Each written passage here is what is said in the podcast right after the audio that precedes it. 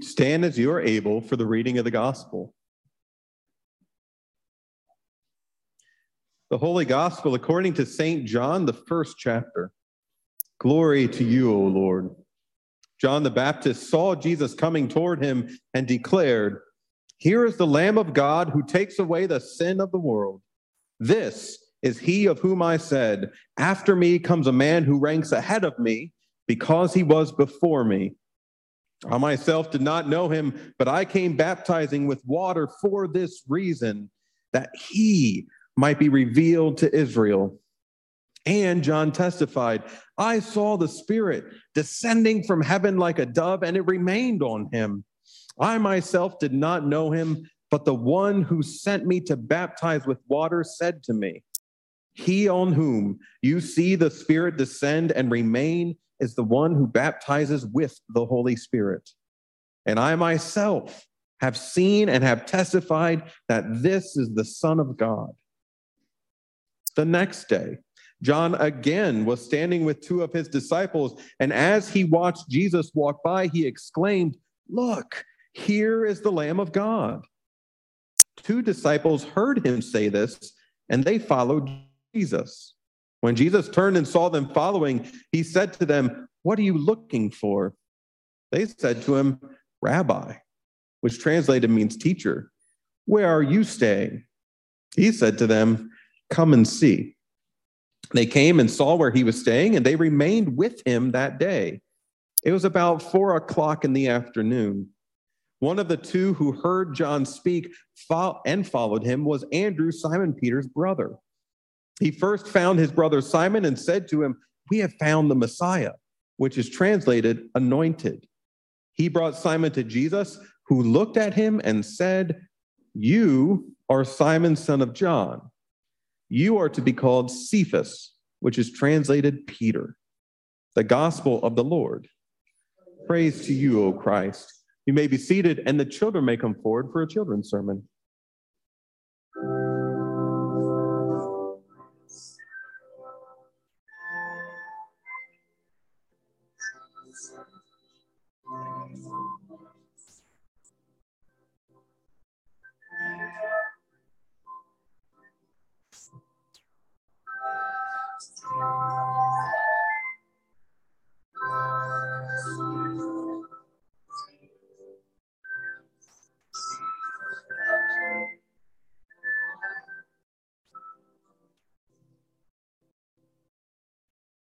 Good morning. How are you? That's good. I've got a question for you. Have you ever changed your mind? Yeah? Okay. Do you know a time when you changed your mind? Something you changed your mind about?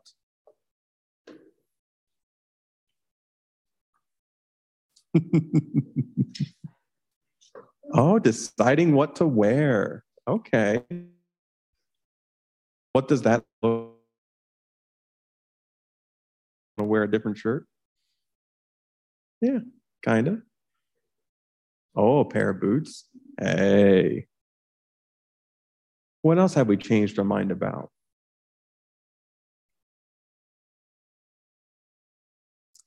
You know you've done it.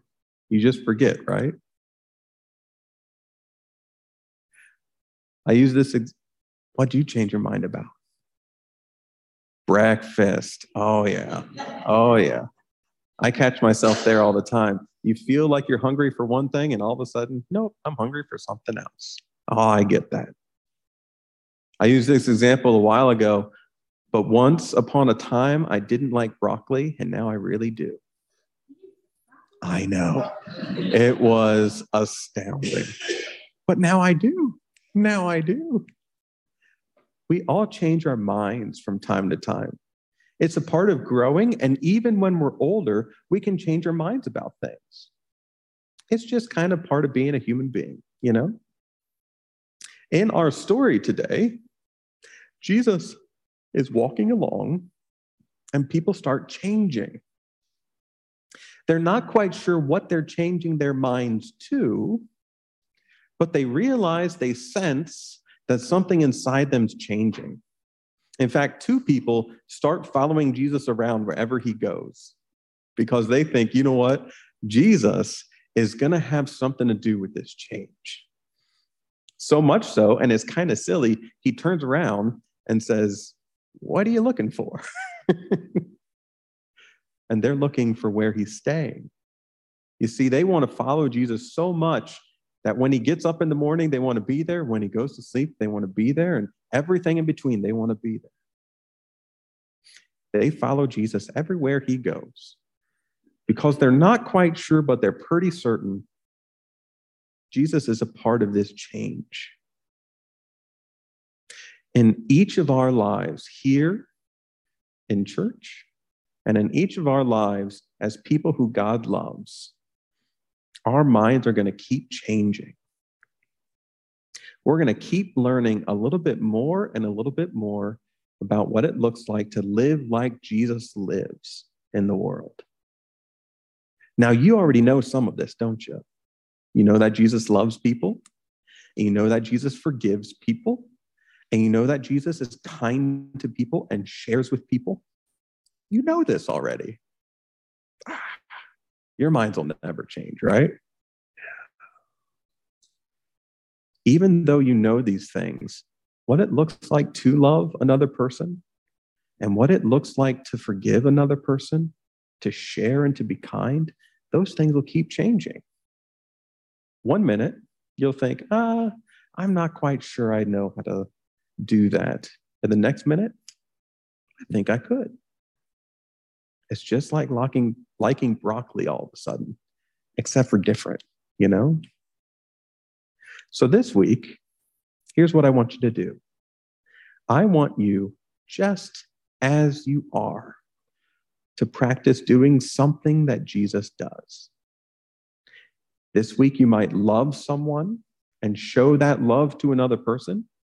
You might forgive someone and show that forgiveness to another person. You might share or be kind, but try doing something that Jesus does. And remember, by the time we talk about this, much, much, much later, you might have changed your minds. Does that make sense? Yeah. Should we say a prayer? Let us pray. Gracious God, we give you thanks. Our whole lives long, you teach us what it is to love and to care. As we change our minds about so many things, from breakfast to boots to everything else, we ask that you keep changing our minds, keep forming and shaping us as people who love just like you love, forgive just like you forgive, share and share kindness just in the same way you do. Thank you for being a God that changes us each day. In Jesus' name we pray. Amen. Thanks for being here. You can go back to your seats.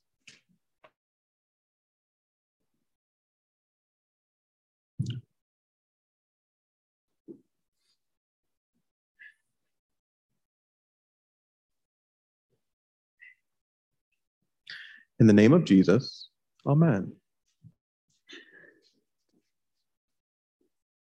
How many of you have ever gotten that uneasy feeling when someone begins a conversation with you that starts off, I think God's calling me? Have you ever got that uneasy feeling? Sometimes I'm thrilled to hear the beginning of that conversation. And sometimes I think, are you about to go off the deep end? Are you about to tell me that you're going to sell everything you have and take up life as a monk or something like that. Now, some people might be called to be a monk, but I haven't met many monks. And some people might be called to sell everything they have, but I'm personally scared of that calling. And every once in a while, somebody shares with me something that they're called to. And instead of me jumping up and down and saying, Wow, it's so great that God's talking to you, I get a little bit scared. Now, I might be alone in this, but I think it exists out there far beyond just me. In today's story, this long monologue that John the Baptist has, he's the one that's before me, even though he came after me. He's the one that baptizes with the Holy Spirit. I saw the Holy Spirit descending like a dove. I saw and testify that this is the one who God has sent. He says these big, prophetic, life changing things. And he says them so eagerly and earnestly. And he says them day after day, so much so that two of his disciples one being Andrew, Simon Peter's brother, go and follow him around. It's always been amusing the way that that takes place. They just start following him. I don't know that there's a single culture in the world in any time and place where it's normal to just start tailing somebody. But here they are. And Jesus turns around and says, What are you looking for? They say, Rabbi, where are you staying? He says, Come and see. And so they see where he's staying. It's four o'clock in the afternoon. I'm not sure what time of year it is. Maybe it's sundown at that point. Maybe it's bright and sunny still. But in either case, they start inviting others. Simon Peters and or Simon Andrews invited, and he's called afterwards Peter. And so now not only is there someone, two people following him, now there's three people following him, and on top of that, one of them has a different name right off the top of the bat. And inside of me, I start to sense they don't have any clue where this is going. They don't have any clue what they're being called to. And if you read the rest of the story, yeah, they don't. They don't have any clue who this is. They're curious and they are certainly jumping off the deep end. They have left what they know, and they're not following a sure thing. They're following this Holy Spirit led curiosity. This is the one, this is the Messiah, this is the anointed, and that's all they know.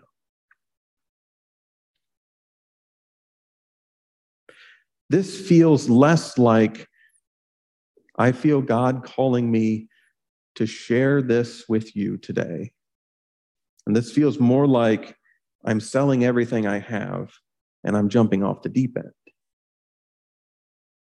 And even though I know how the story ends and it ends well for them, sort of, I still worry for these disciples.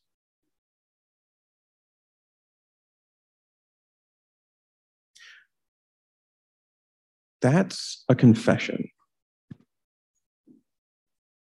My worry for these disciples is understandable, is human, is normal, and it's a confession. Because as God calls us into things that we don't understand and we don't know, even though we will have great support staying where the familiar is. From time to time in our baptisms, God calls us into a dramatically different way of living. Then we are asked to go and to risk and to be out on a ledge. We're asked to be a part of the unknown and the unfamiliar. We're asked to change in huge ways, not just play it safe.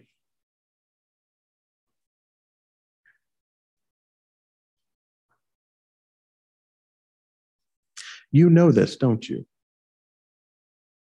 I've heard so many of your stories, and there are times in your life where you don't play it safe where you step out on that ledge, where you do the risky thing, where you follow Christ even into the unknown. I know this.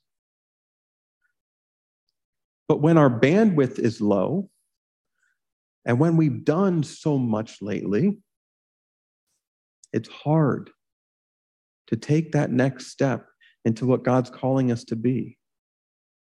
It's hard to pick up a new name, even when Christ gives it to us. It's hard to come and see, even when Christ invites us. It's hard to look beyond what we already know, because what we already know fills our lives, fills our days, is enough to deal with as it is. And yet, here comes Christ walking along. Here comes John saying without a doubt, This is the one who we're waiting for. This is the one who brings light into the world. This, this is the one that I exist to point to. And just like the disciples heard, this word of God comes to life in our presence today and walks past today and will walk past tomorrow, asking us, inviting us, calling us into a time of change. Not pointless change, not change for the sake of change, but change that is inevitable as we walk into a Christ like way of life, as we are called into a new version of our time on earth. As Christ breaks in and calls us a new name, a beloved child of God, another rock on which I'll build this part of the church.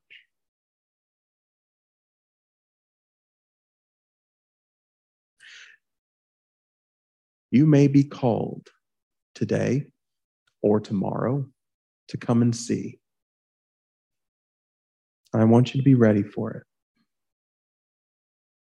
I would be wrong not to also point out that Jesus called 12 to follow, and many, many, many more did.